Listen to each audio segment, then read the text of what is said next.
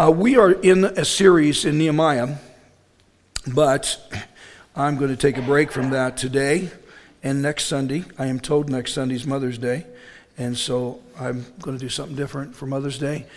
Um, but this morning, I hope this will be helpful. Nike owns the lion's share of the North American sports shoe business. Most people have seen the Nike logo, known as the swoosh and the words, just do it. That slogan, just do it, was coined in 1988 at an advertisement campaign meeting. Dan Wieden was the founder of the advertising agency called on to create a Nike slogan, and he is the one that suggested, just do it. It's interesting that phrase was adopted from a most unusual and morbid source. Some of us remember in 1976, a convicted felon named Gary Gilmore was sentenced to death in Utah after murdering a gas station employee and a motel clerk. And there was no apparent motive in those murders. His defense team tried to overturn that guilty verdict, but Gilmore was uncooperative and he insisted on being executed. He was strapped into a chair facing a firing squad. Just before the execution, Gilmore was asked if he had some last words. His response was, Let's do it. That was a provocative statement from a disturbed person, but those words, do it, from that phrase resonated with Mr. Wieden. He changed that phrase from let's do it to just do it and the Nike executives bought it. On a personal basis, I do not purchase Nike products because of reasons we don't have enough time to get into this morning. Colin Kaepernick. Um, but um, I'm so sorry, forgive me. Um, it's interesting, some 20 centuries earlier, Jesus essentially said the same thing as Nike in a parable found at the conclusion of his famous Sermon on the Mount. Remember the Sermon on the Mount found in Matthew chapters 5, 6, and 7. And this is a parable at the end of that sermon. Let me read it. Matthew 7, verse 24.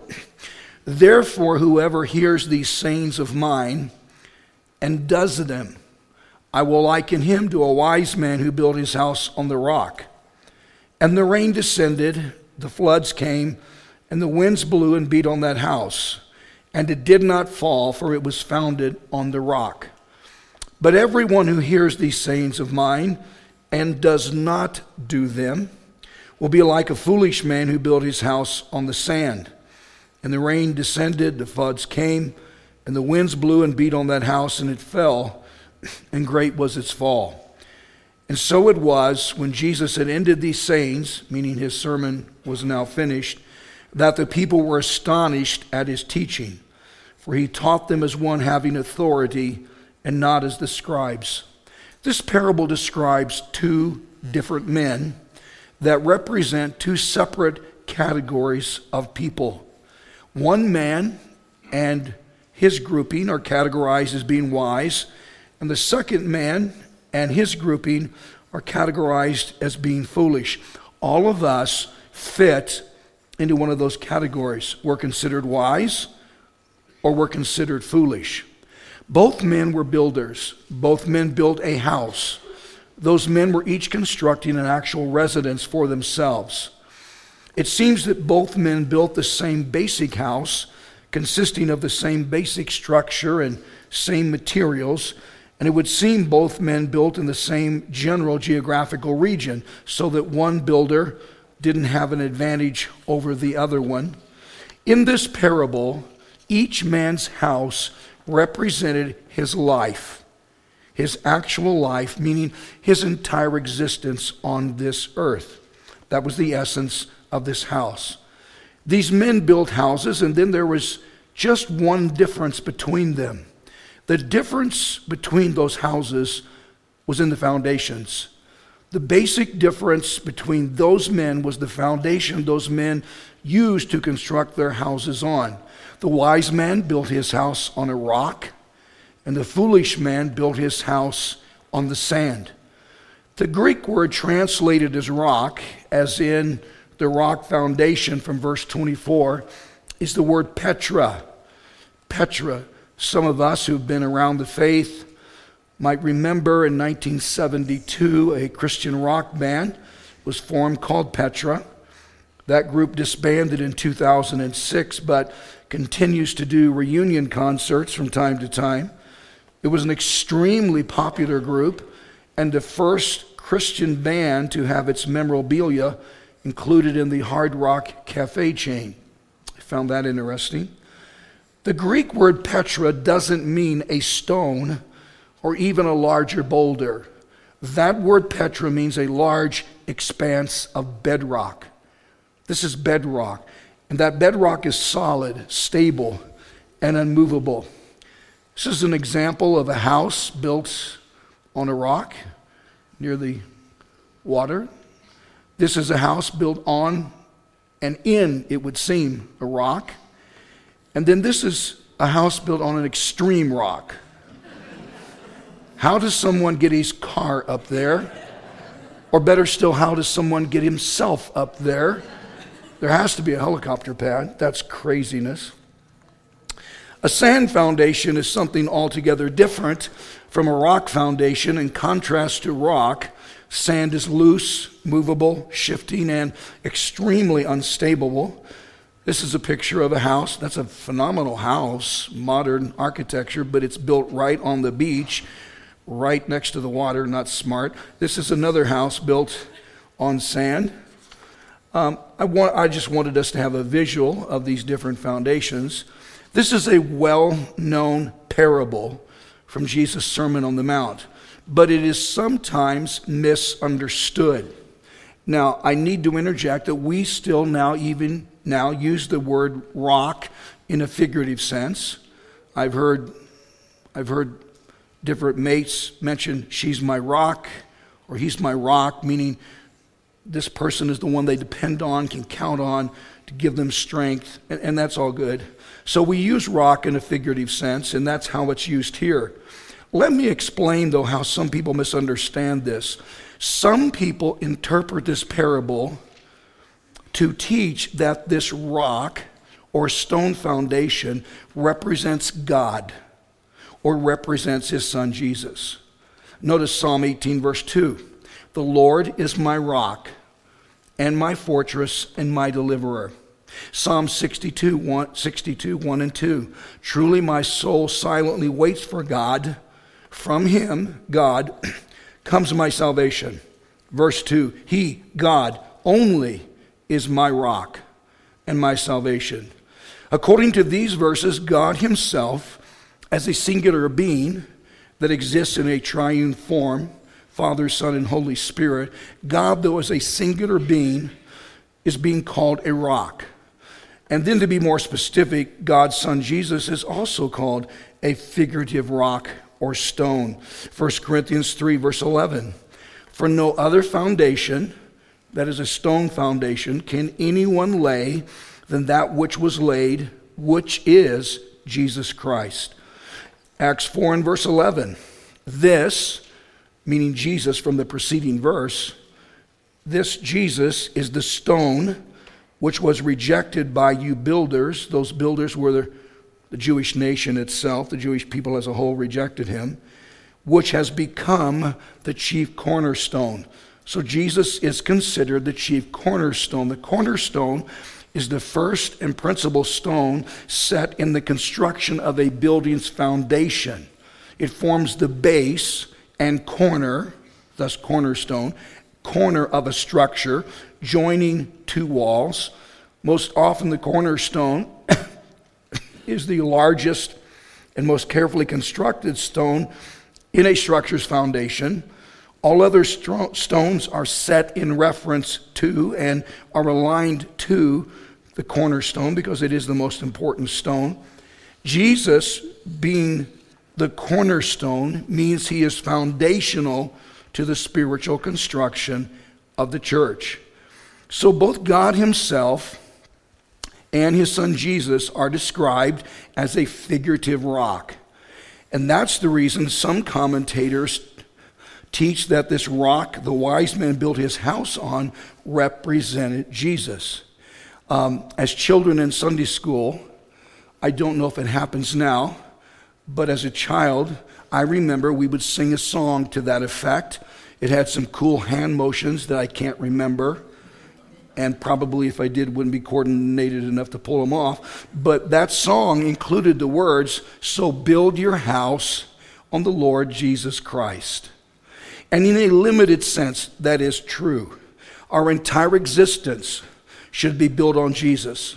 Some people, some people's house is built on entertainment, or built on a career, or hobbies, or built on friends uh, and other people associations. But there is no better foundation to build someone's house hyphen life on than Jesus. This is not an exaggeration. I have met one on one, up close and personal, thousands of professing Christians. Not one of them, not one, has ever admitted to me regretting that decision to receive Jesus. No one has ever done that. But the one regret I have heard from them most often is a regret in waiting so long to become a Christian. Numbers of them have said, I wish I hadn't waited. So we are to build ourselves on Jesus. But I believe there is more to this figurative rock than that. I believe it's found in the text. Let me reread verse 24. Jesus said, Therefore, whoever hears these sayings of mine, pause there for a moment. Don't misunderstand this. These sayings of mine Jesus has mentioned are more, more than just the words in red print. This is a red letter edition of the Bible. Um, and the words that are found in the text that are painted in red or printed in red are words that Jesus actually spoke from his time on this earth. This is from Matthew 23. This is where Jesus confronted the Pharisees it's a pretty brutal passage. Uh, he ripped into them good. Notice all the red, all that red print. Um, the different colored print, red, differentiates Jesus' actual words from other words that are found throughout the biblical text. And those red lettered words from Jesus are primarily recorded in the Gospels Matthew, Mark, Luke, and John. There is one exception to that. There's one more verse printed in red found outside the Gospels. Acts 20, verse 35, also quotes Jesus' actual words. Paul there made the statement, quote, Remember the words of the Lord Jesus that he said. Now, what he said here is not found in the Gospels, but he did say it because Paul said he said it. Remember the words of the Lord Jesus that he said, it is more blessed to give than to receive. That is something I wish more people understood. It is blessed, a blessed thing to be able to give. Um, I am consistent, and oftentimes I believe a generous giver. Um, I am not as good a receiver. I never have been. Someone said people fall into two categories they're givers and takers. I'm a giver. I don't take well. I have said no to gifts. I have said no to gifts of some substantial uh, amounts in the thousands of dollars, and I declined them, in part because I know I don't deserve them, and so I feel uncomfortable accepting them. Until some time ago, someone tried to give me a generous financial gift. There was no reason for it. He just, out of the goodness of his heart, wanted to do this for us, and I respectfully declined. And this person, um, he, he didn't let it go. He stood there, and then he reminded me um, that Jesus said it is more blessed to give than receive. He said, Pastor, do you understand that in rejecting this gift, from me, that you are robbing me of a blessing? Is that what you want to do? I had never considered receiving from that perspective. So I learned a lesson from that gentleman, and I am announcing this morning that I am now open to receiving financial gifts of all amounts. Just make out the check to Larry Webb, and it's all good. Just. Okay, I'm jesting, sort of. Um, but since this man, Jesus, is also God, he is the God man, God incarnate, meaning God in human form. And since God is the ultimate author of all Scripture, these sayings of mine mentioned here can also mean the entirety of Scripture. Uh, these sayings of mine, Jesus mentioned, mean not only just the words printed in red, but mean Scripture as a whole. So, verse 24 could read, Therefore, whoever hears from Scripture and does what Scripture says, I will liken him to a wise man who built his house on the rock. Now, don't miss this. The rock foundation in this parable is more than just Jesus. The rock foundation in this parable represents someone who hears what Scripture has said and then does what Scripture has instructed him to do. The rock foundation represents someone who hears what Scripture has said and then does what Scripture has instructed him to do. In one word, that's called obedience. Obedience. Then verse 26 could read, But everyone who hears from Scripture and does not do what Scripture says will be like a foolish man who built his house on the sand. So, the sand foundation in this parable represents someone that hears what Scripture has said and then doesn't, doesn't do what Scripture has instructed him to do.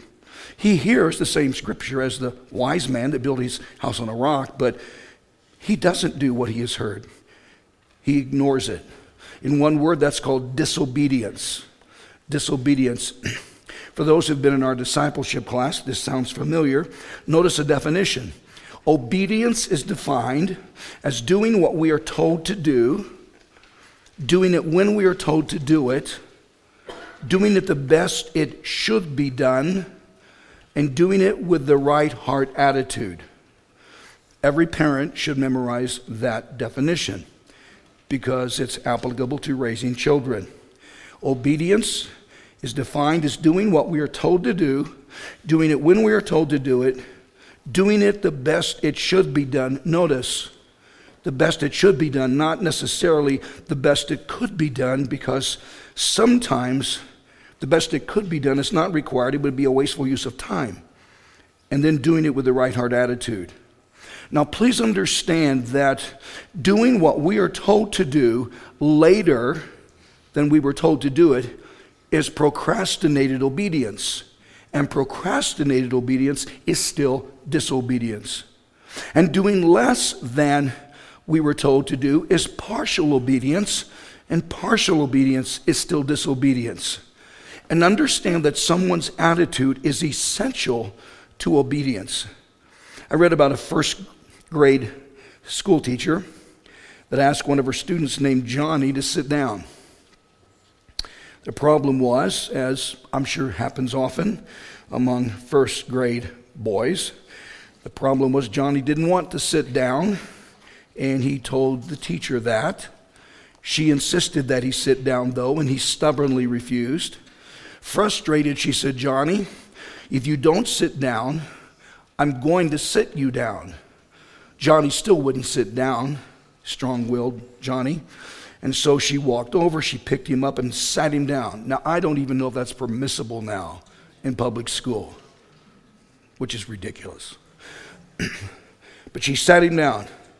So Johnny sat there with his lips puckered up and his face still reddened from anger. And he said to himself, I might be sitting down on the outside, but I'm still standing up on the inside. That's not true obedience. Because although he was made to conform to the teacher's demand to sit down, he still had a bad attitude.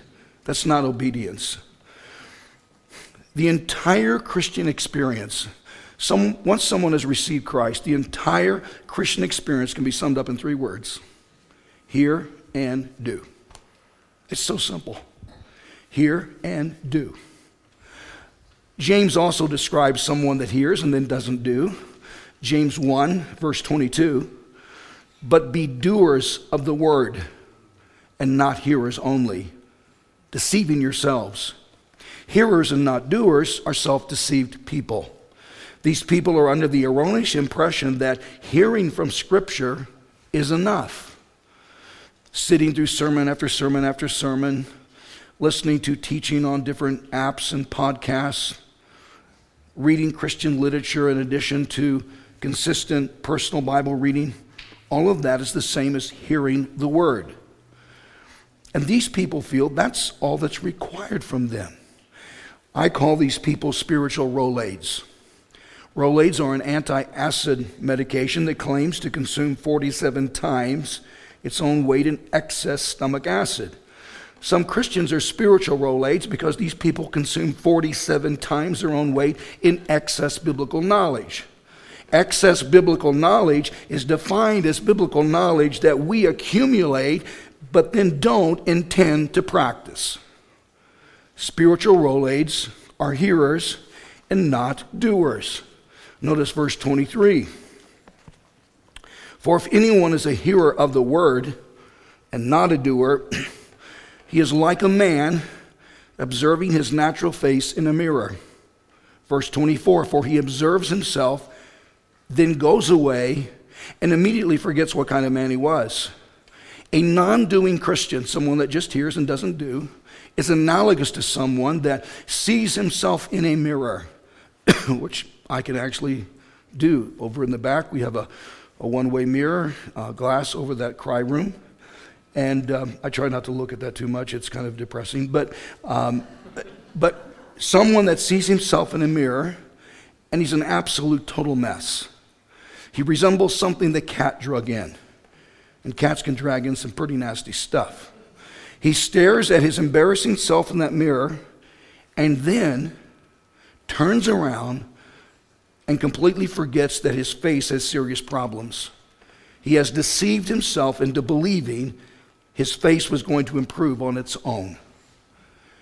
Question Is there a woman, a female, that can actually sit down in front of a mirror, see in that mirror a reflection of her unprepared, just got out of bed face, stare at herself in that condition, and then get up and completely ignore the image she has just seen in that mirror.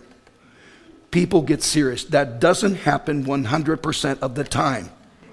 The average woman who doesn't like what she sees in the mirror is going to pull open a drawer full of paint and putty and start correcting the problem. And as men, we appreciate that. Thank God for cosmetics.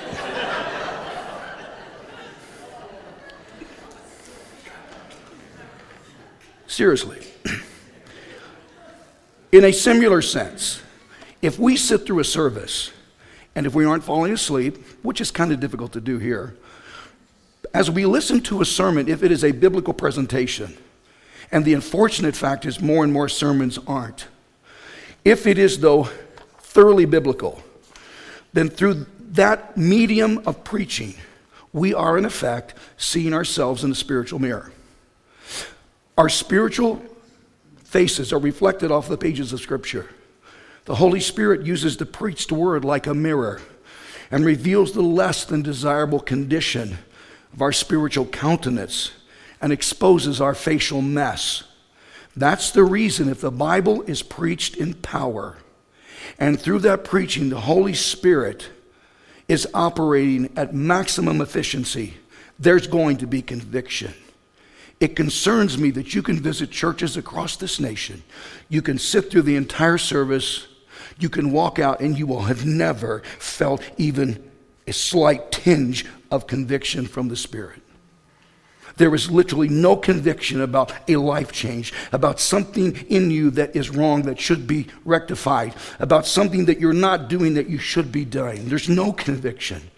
But if the Bible is preached in power, and the Holy Spirit is operative, there's going to be conviction. And that conviction should result in more oh me's than amens because we're being exposed. If, though, after seeing ourselves in that spiritual mi- mirror, instead of addressing our obvious problems, instead of confessing our sin, instead of turning from our sin, in the language of this word picture, instead of fixing our faces, instead we get up from that service, we go home and we forget about the mess our spiritual face is still in. If we do that, and we completely ignore what we've seen in the biblical mirror, then two things are true about us. One, we are self deceived. We are self deceived, per James 1 22, we just read. Second, we are foolish. Foolish, per the parable of the wise and foolish man, our text from Matthew 7, verses 26 and 27. People, that is so inconsistent of us. Think through this. Salvation is accepting Jesus as our Savior. Savior means forgiver. We want Him to be our forgiver because we have a serious sin problem. Accepting Jesus as our Savior and acknowledging Jesus as our Lord, Lord meaning master, ruler, and leader.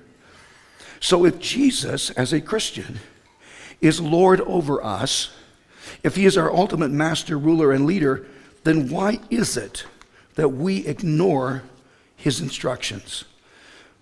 Jesus actually asked that same question. Luke 6, verse 46, Jesus said, And why do you call me Lord, Lord, and then do not the things which I say?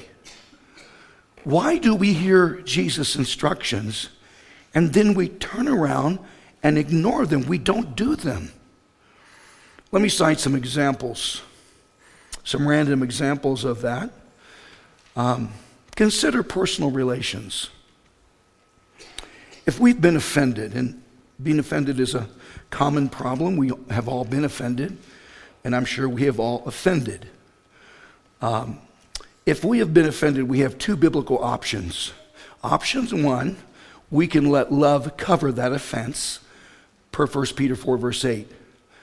We can let love cover that offense, meaning we just forgive that offense.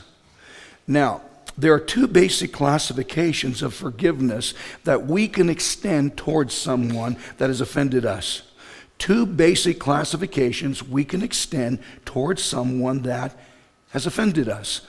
Those classifications are positional forgiveness and transactional forgiveness. Notice, positional forgiveness transpires between ourselves and God. Positional forgiveness transpires, it is a vertical thing between ourselves and God. We tell God we have chosen to forgive the one that offended us. And we do that so that resentment and bitterness doesn't build up inside us. People, bitterness is stupid and moronic. Bitterness towards someone is the same as drinking poison ourselves and then hoping it kills the person we're bitter towards not understanding that our bitterness has no ill effect on that person at all. Bitterness hurts us, not them. Through positional forgiveness, we assume a position of forgiveness toward that person, meaning we act, if we're around them, we act as though that offense never happened. I do not have bitterness in my heart. I refuse to have bitterness in my heart. Yes, I have been offended. I've been slandered. I've been libeled. Uh, there are people who literally hate me, but I absolutely am not bitter toward any of them because it's so counterproductive and destructive. Second, there's transactional forgiveness. Transactional forgiveness transpires between ourselves and the offender. Notice, after the offender asks to be forgiven. This is horizontal forgiveness, transpiring between ourselves and the one that offended us after the offender asks to be forgiven. Forgiveness in a transactional sense cannot transpire between us until the offender admits to his offense and then seeks forgiveness from us. Transactional forgiveness is primarily contingent on the offender. And that means sometimes that never happens. Some people never acknowledge wrongdoing, never admit to sin, never admit to an offense, never, never seek forgiveness from the one they offended. But that is one option to let love cover something. Second option, we can confront the offender in love. Per Matthew 18, verse 15, we can confront the offender in love. We have the prerogative of confronting the offending person, hoping that he or she will admit to wrongdoing and desire to be forgiven. Now, these are our only two available options. If we have been offended, our options are cover or confront. We either let love cover that offense and move on and act as though that offense, offense hadn't happened, or we confront the person that offended us. From a personal perspective, 99.9% of the time, I cover the offense. And I forgive the offending person in a positional sense. I cannot remember the last time I confronted someone about a personal offense committed against me. I can't remember that. If the offense affects just me, I almost never, never confront. If the offense could affect others or endanger others, then I would consider confronting. The point is, though, I cannot count the Christians that refuse to use the biblical procedure we just mentioned in order to resolve interpersonal conflict. God said cover or confront. Cover in love an offense or confront in love that person that offended us. And countless Christians do neither. The most common excuse is, but it wouldn't do any good to confront him. He's incorrigible. He isn't going to be receptive to a confrontation. He will never change. He is who he is, and that's it. If that's the case, there's a biblical prescription on that per Matthew 18, verses 16 and 17, meaning there are additional steps we can take in the confrontation process. But understand something how someone responds to us is on them. We are not responsible to God for their reaction to us. We are responsible to do what God told us to do. And then we leave their reaction to our action up to God. If the offender is contrite and apologetic and wants forgiveness from us, that's fantastic. That is the ultimate best case situation. If, though the offender is defensive and argumentative and is unconvinced he is the wrongdoer, then that's on him. Even though we cannot forgive that person in a transactional sense, because of his stubbornness and pride, he isn't going to admit to his wrong and offense and seek to be forgiven, so we can't forgive him in that sense, but we can still forgive him in a positional sense so that bitterness and resentment doesn't build up in us and we can move on and we act as though the offense didn't happen. But I'm finding, and this is disturbing, some people refuse to even forgive someone in a positional sense.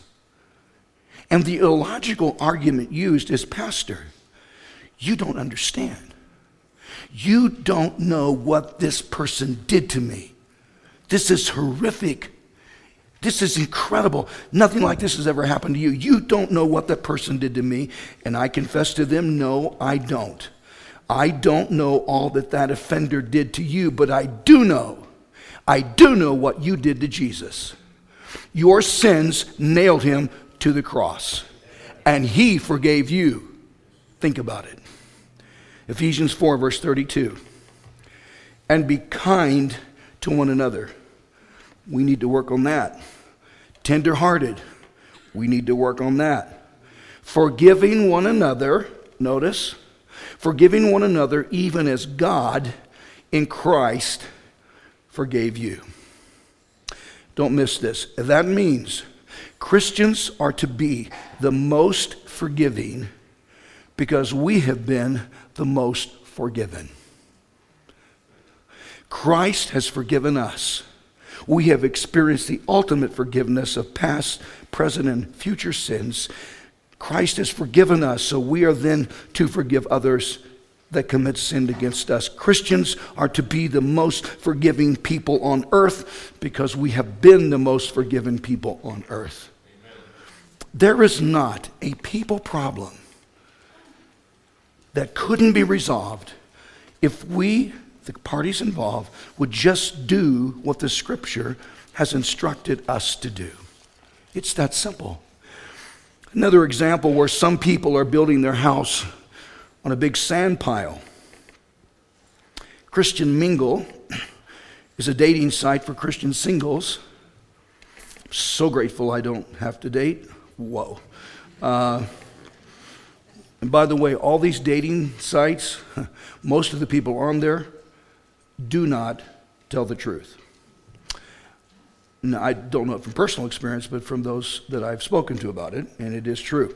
Um, but it's a Christian dating site for Christian singles. The organization did a recent questionnaire and asked each participant on that site, ranging from ages 18 to 59, that's a large demographic range. asked each participant if he or she would be open to having sexual relations before marriage. 63% of those supposed Christian respondents said yes. 63%. But what is Scripture's answer to that question? Just one biblical reference. There are more, just one, enough time for one. 1 Corinthians 6:18, three words. Flee sexual immorality.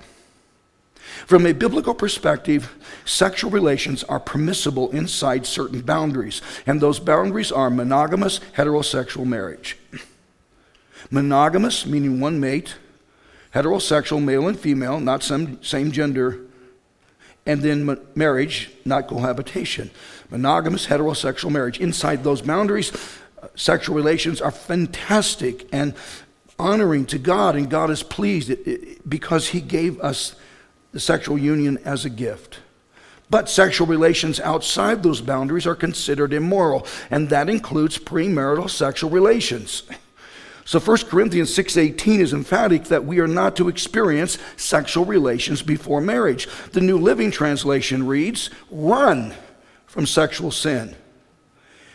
It's inconceivable to me that 63% of those Christian Mingle respondents that answered yes to sexual relations before marriage, it's inconceivable to me that they weren't aware of that moral standard. No, the problem isn't ignorance. The problem is in action. The problem is in not doing what we have been instructed to do. Now, that being said, I do believe ignorance is a serious problem in the Western church. The average Christian doesn't know what he believes and doesn't have a clue as to why he believes it, and as a result, he isn't discerning. He is deceived easily. He gets fooled easily and caught up in false teaching. Although ignorance is a serious problem, the bigger problem is obedience. The average Christian has probably been educated past his commitment to obedience. He still knows more than he's willing to do. Understand it doesn't matter how much we know if we aren't acting on what we know. Most people know we have three sons, three adult sons, ages 45, 42, and 37. And uh, those numbers remind me that I am getting old. Um, and I'm certain if you've ever had children and are now adults, I'm certain that each of our adult sons would be in absolute denial about this because we have learned adult children are sometimes historical revisionists and have selective memories of what happened to them at home. I cannot count the times I would tell one of them to do something that I had earlier told them to do multiple times and it still hadn't been done. Has that ever happened at your house? So I tell them to do something I told them half a dozen times earlier, and it still hadn't been done. And I tell them, and the response would be, and I don't know how they each learned the same response. The response would be, I know, Dad, I know. I know, Dad, I know. And my rebuttal would be, I know that you know, but what are you doing about it? Obedience is more than knowledge.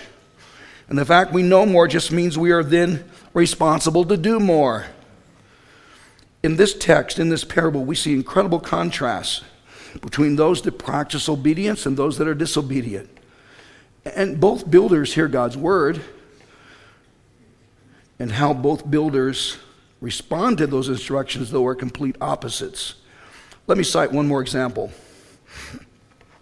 where some don't practice this doctrine of doing. The fifth book of the New Testament is Acts. Acts is a historical book, and that book contains the historical record of the first church's beginning at Jerusalem, and then the increasing multiplication of churches, expanding from that Jerusalem congregation, stretching on into Europe. And reading through that historical account, it's interesting to see how that those earliest Christians were baptized in water, sometimes just minutes after their conversion to Jesus Christ. I mean, it was almost immediate. Um, these people received Christ and are baptized. Uh, the only Christian mentioned in the entire New Testament that wasn't baptized was the thief on the cross. Jesus died between two common criminals, also being crucified, one on either side of him. One of those men ridiculed him and rejected him. And the other criminal came to his senses. He repented of his sin and he received Jesus. That was a true deathbed conversion. Because of his salvific decision, Jesus promised him paradise that day. He would die that day, and Jesus promised he would go to paradise because he had received Jesus. But that anonymous criminal was at that moment in the process of being suffocated on a cross people don't, maybe aren't aware of that crucifixion victims would die from suffocation, not from bleeding out. It was a horrific, horrific, torturous death. He had a legitimate excuse. It wasn't that he resisted being baptized, it was that he couldn't be baptized because he was being executed. No one in this room has even a close facsimile of that same excuse. If at a specific moment in time, space, history, you have believed from your heart on Jesus, if you have received Jesus into your life, then you should now be baptized in water through immersion as an object lesson illustrating the gospel, the death, burial, and resurrection of Jesus Christ. Scripture calls us to be baptized in order to announce in public our commitment to Jesus. For a Christian to refuse baptism is absolute, unadulterated disobedience. To procrastinate on baptism, as in, Pastor, now don't misunderstand me. I, I intend to be baptized at some point. I'm just not there. I, you know, I want to wait some more. I hear that often. Remember, procrastination is also disobedience. And remember, disobedience is the same as constructing our house hyphen life on a sand foundation. And according to Jesus, only a foolish man does that. B.A. Baracus from the A team, better known as Mr. T, said, I pity the fool. So don't be a fool. Get baptized. I have baptized someone still in a wheelchair, wheelchair and all. I have baptized a man weighing 425 pounds in a baptism tub, one half the size of ours. Scariest baptism ever. He almost drowned me. I've baptized people in their 90s. I've baptized people that were literally terrified to be baptized because they were in front of people and people were looking at them and that just just totally almost paralyzed them. They were so scared. But the, those same people afterwards were ecstatic about being baptized. People don't regret being baptized. We need to stop making excuses and get baptized. Just do it. This doctrine of doing is so applicable. I heard about a minister who dreaded pastoral counseling, and I might add, I don't know any pastor who enjoys pastoral counseling. Um, if he does, he needs counseling himself. Um, but this guy would just want to get it over with. He was not good. So someone troubled would make an appointment, come to see him, sit down, and the counseling session would consist of him asking this troubled person three questions. First, what exactly is the problem? Second, what does the Bible say about that problem? And third, why are we still talking? now, that is a super simplistic approach to counseling, as most problems are much, much more complicated than that. But the inference of his approach is that if the Bible addresses specifically addresses someone's problem, then the solution is to do what the Bible instructs someone to do about that problem. And so there's no need to continue the conversation. Just do it. And I, and I have been frustrated with people because I meet with them, I tell them what they should do, they go out and don't do it, and they want to come back and see me. It's frustrating. The wise man built his house on a rock foundation, meaning that he heard and understood God's instructions, and then he did them. The foolish man built his house on shifting sand, meaning he heard and understood God's instructions, and then he neglected them, ignored them, or rejected them. He did nothing. Now, notice the end result of both builders. Both men faced serious storms. These are figurative storms. Those storms consisted of torrential rain and wind and flooding. In the figurative sense, we all understand that storms come. It's not if storms come to us, but when storms come to us.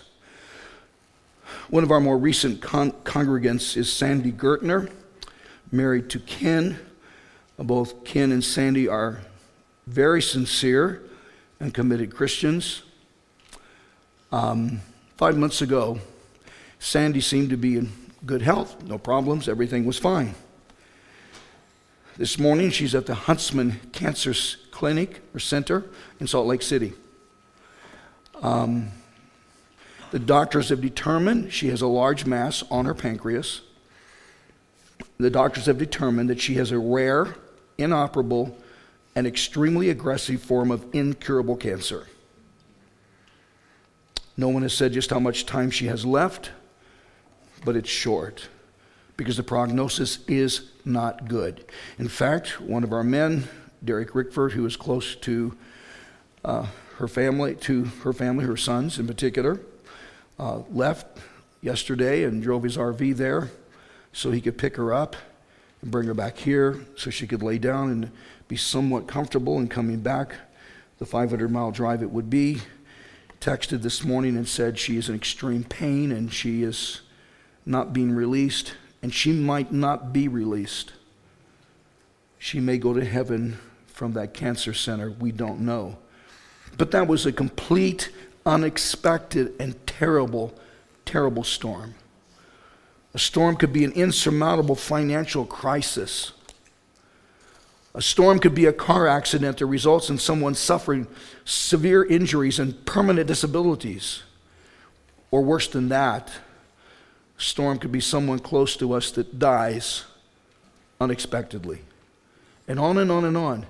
Life consists of storm after storm after storm after storm. But notice that this wise man's house survived those storms.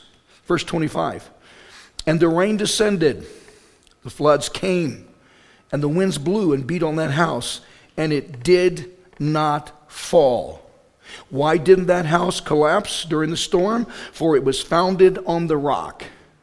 And what is the rock foundation? It is hearing what God has said and doing what God has said. It is that simple. This is a house built on a rock foundation. Those are pretty gnarly waves. Notice the house is surviving the storm. This is another house. This happens to be a lighthouse. That's craziness, the water. Still, the lighthouse survived that storm. Then verse 27 tells us that the foolish man's house didn't survive that storm. Verse 27 And the rain descended, the floods came, and the winds blew and beat on that house, and it fell. And great was its fall. This is a house built on a sand foundation that will have to be demolished. This is another house built on a sand foundation. It did not survive the storm. Storms are inevitable, and we don't have a chance against them if all we have holding us up is an unstable sand foundation. We need a commitment to both hearing and doing so that our house hyphen life is being built on a solid, strong, secure rock foundation. Vernon Brewer is literally, this is not an exaggeration, the first graduate of Liberty University. I met him in 1978. In 1991, he founded World Help, which is a international Christian humanitarian organization, an amazing organization in dozens and dozens of countries. I hold Vernon in high, high respect. It's been some time since we have been together, but I remember him speaking at one of our previous congregations, and he shared how he had just made a recent visit to Africa, not South Africa, but one of the other countries. I just can't remember which one. At the location where he and his team were ministering, there was a crusade service that was scheduled to start at 7:30 each night. 7:30. Vernon said at 5:30, 2 hours prior, more than 600 people would come to this open air tabernacle, literally as he described it, not much larger than this room. Imagine 600 people crammed into this room. Um, those dear African brothers and sisters would cram themselves into that, into that tabernacle and would sit on hard benches that had no back support. The people were packed in there like sardines, and to complicate matters, the temperature would sometimes exceed 120 degrees. Those more than 600 African Christians would then pray for two solid hours before the crusade service would start. Two solid hours. Vernon said it was amazing to both see and hear these people pray. Those prayer requests were lifted up to God as one gigantic chorus as the people cried out to God from their hearts. Vernon then said that after all the praying, those people in Mass would all stand together and sing this song in preparation for the service. This song said in English, I am ready to obey your word. I am ready to obey your word. I am ready to obey the written word of God. I am ready to obey the written word of God. And then after that, the service would start. Vernon said those people had such a passionate love for Jesus, they literally couldn't wait to do what he wanted them to do. His parting words, his final comments to those Christian people in Africa were these. Listen carefully. These were his last words to them. All my life, I've prayed for God to raise up missionaries from the United States to send to Africa. Now I'm going home, and I'm going to pray that God would raise up missionaries in Africa to send to the United States. Would that God would give us people, those African people, those brothers and sisters there, who are committed to both hearing and doing, that whenever and wherever God speaks to us from His Word, that whatever God said to do, we would fall on our knees and our faces in submission to Him and say, God, I promise I will do all that you have requested from me. Question We're each builders, we're each building a house. We're constructing a house, our life, on a foundation. That foundation could be rock or could be sand. If it's rock, you're a wise builder. If it's sand, it's a foolish, you're a foolish builder. So which is it? Are you wise or are you foolish? You don't have to answer me now because the storm will tell us. Let's bow our heads.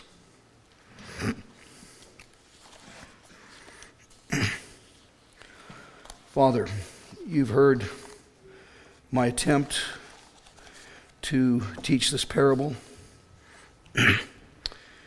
um, so simple, really. We're building a house on a foundation. Is it rock or sand? If we hear and then do what you have instructed us to do, then it's rock.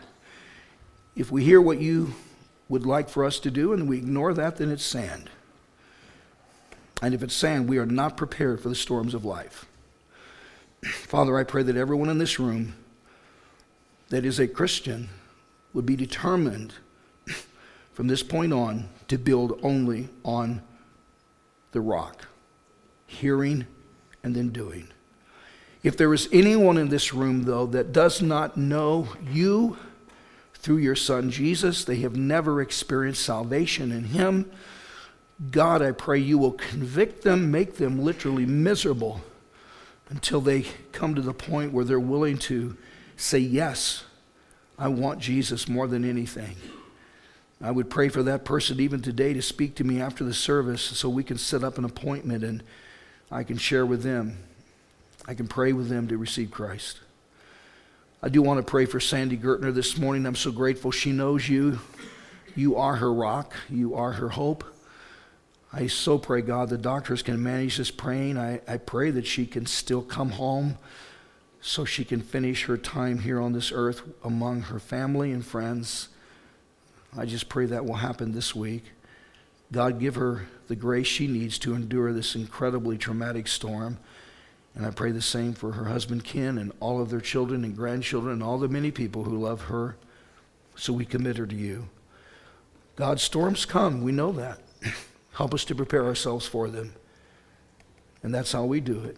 We hear, and then we do.